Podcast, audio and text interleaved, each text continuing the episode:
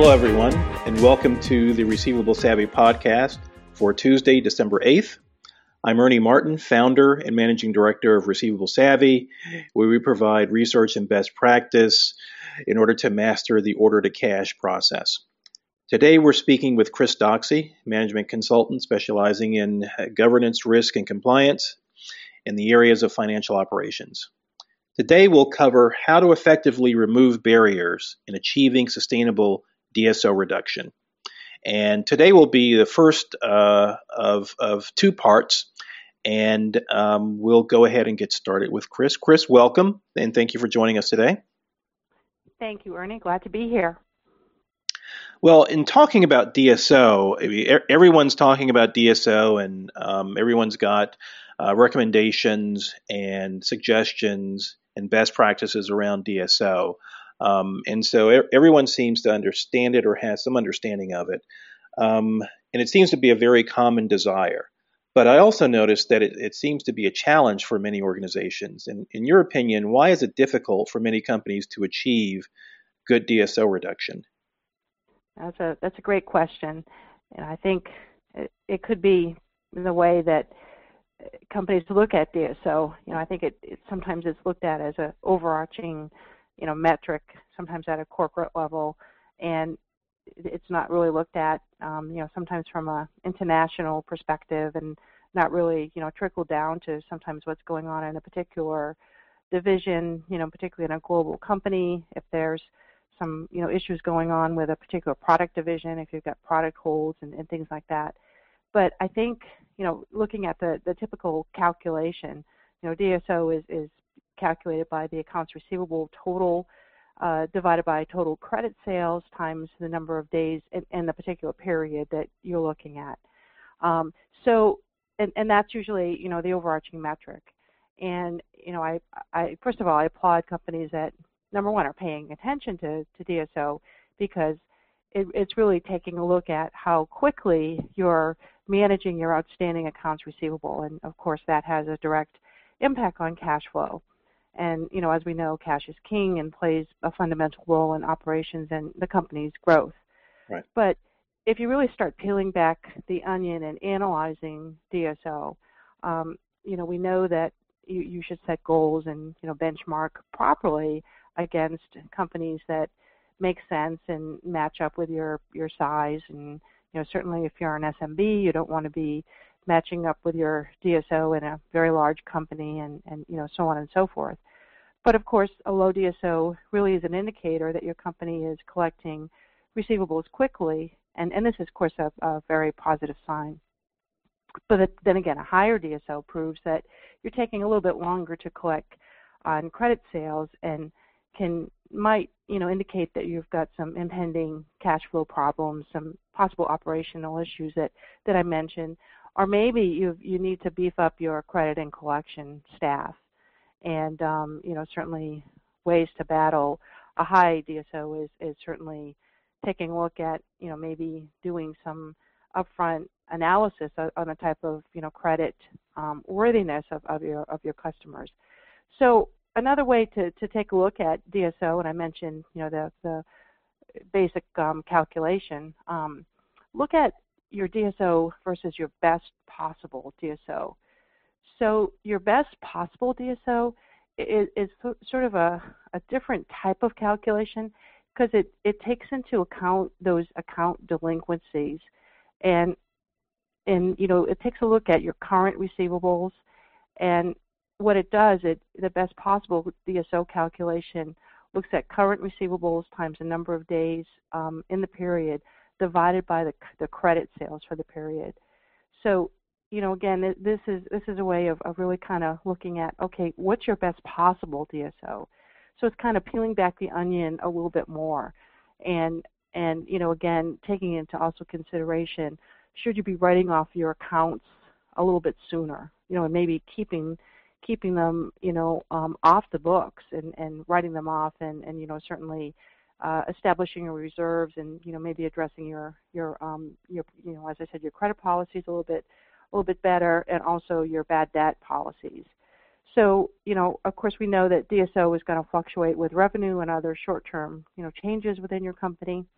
And um, DSO also takes into account not only you know your credit sales, but also those those companies that and customers that are paying you very quick, and you might have some some um, customers that you know you you are um, only you know collecting um, with uh, with with cash sales, um, or maybe paying you with credit cards, so they're paying you much quicker. So you know DSO is a very interesting calculation, and you really need to take a look at DSO with the context of what's going on in your company, and look at the whole picture, and consider you know the the um, you know the tried and true number one DSO calculation with the best possible DSO calculation. Right, right, and that's that's good advice. And what what what happens, and what what might you suggest for an organization that has a reluctance to uh, write off bad debt if if they believe you know after 90 days or so it's still collectible, and that will certainly um, negatively impact their DSO. At what point does an organization say, you know, let's let's cut our losses and let's uh, let's let's move forward elsewhere. Yeah, I, I think it it's really you know taking a look at um, what is your you know your tolerance for your average days of, of delinquency, um, you know, or or you know establishing yet another type of DSO calculation, which is your delinquent DSO, which measures the average time from an invoice date to the date it's paid. So that actually tells you the average days average number of days your invoices are, are past due. And that gives you, uh, you know, kind of a good idea of how well your number one your collection efforts are working. So it, measures a, a, couple of a couple of, of, of things, you know, Ernie, how well your collection efforts are are working, and then um, you know what you should might take a look at as far as what your write-off, you know, period uh, should be, and you know takes a, takes an actual look at um, leading to your collection effectiveness index. Right. So that actually is, um, you know, an index calculation called um, your um, CEI. So that looks at your beginning receivables plus your monthly credit sales minus your ending total receivables divided by the beginning receivables plus monthly credit sales minus your ending current receivables times 100. So taking into all those factors, you can you know come up with some you know as you can tell some pretty complex algorithms. But you know basically you know going back to your you know your credit policy, um, what what I've always you know recommended is you know looking at your you know your your risk tolerance. Um, and you know certainly your credit risk tolerance being one of the biggest factors for risk management. Um, you know certainly depending upon the size of your company and what you know your cash flow situation is. Um, you know, again, being a small company myself, um, if my receivables are going past, you know, 45, 60 days, I, I start getting, you know, a little bit concerned, right. and um, you know, I I get a little bit worried and look at, um, you know, writing writing them off, and you right. know, certainly establishing a reserve. But larger companies sometimes have a larger, you know, tolerance and and look at, you know, 90 days um, other efforts that are, are made is you know setting up a, a payment plan. So, Chris, it sounds like you're you you, you mentioned that in terms of the the there there are different types of companies and industries, and, and no two DSOs are the same. It sounds like there's um, an ensuring that you're comparing apples to apples when you're when you're trying to establish a, a good DSO. Um, can, can you expound on that a little bit? Yeah, I mean, basically, it, it starts with assigning, you know, a proper uh, risk management, you know, structure, at, you know, at the at the top of the company, and of course that, you know, comprehends uh, paying attention to credit risk. So, the proper risk management approach to to credit is how do you, you know, assign your your credit uh, policies and the roles and responsibilities, you know, for credit managers and credit and collection staff, and you know, really ensuring that they're they're armed and you know dangerous with the right set of metrics, and everything is you know consistent um, from you know corporate to you know product divisions and and global you know entities, you know, all the way down, um, you know, depending upon how you're organized. Um, you know, and basically everybody is working to the same set of metrics um, across the board.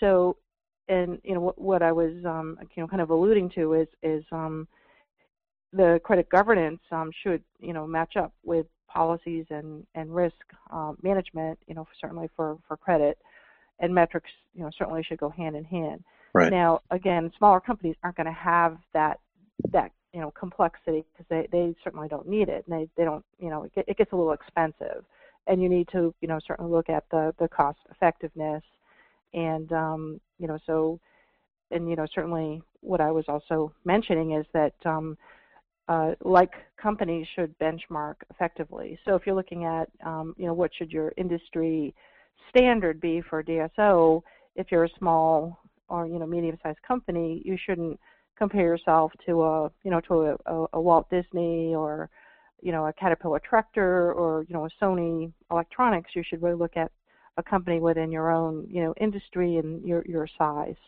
and um, you know look at the processes that are going on, you know, within that company, you know, the credit, you know, risk management structure, right. and also pay attention to the software that they might be using, you know, for for credit analysis as well as credit and collection, um, and also if they've outsourced their credit function.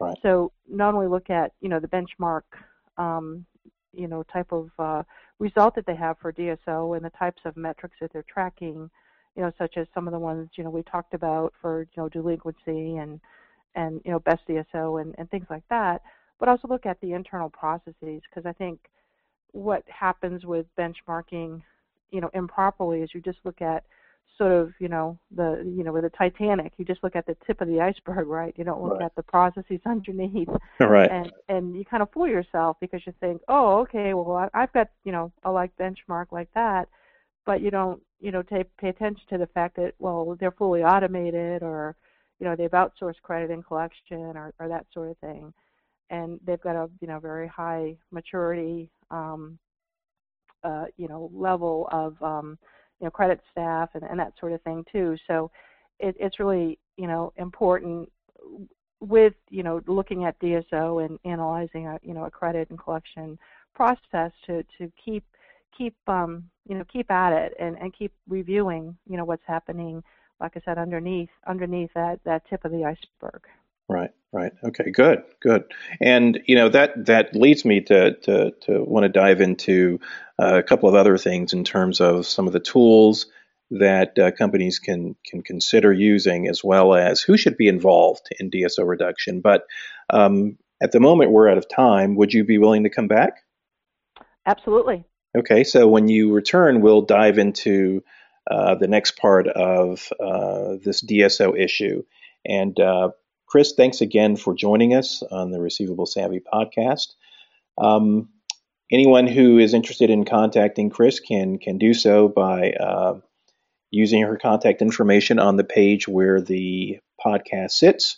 And uh, Chris, thanks again for joining us, and we'll talk to you next time. Okay, thank you very much, Ernie.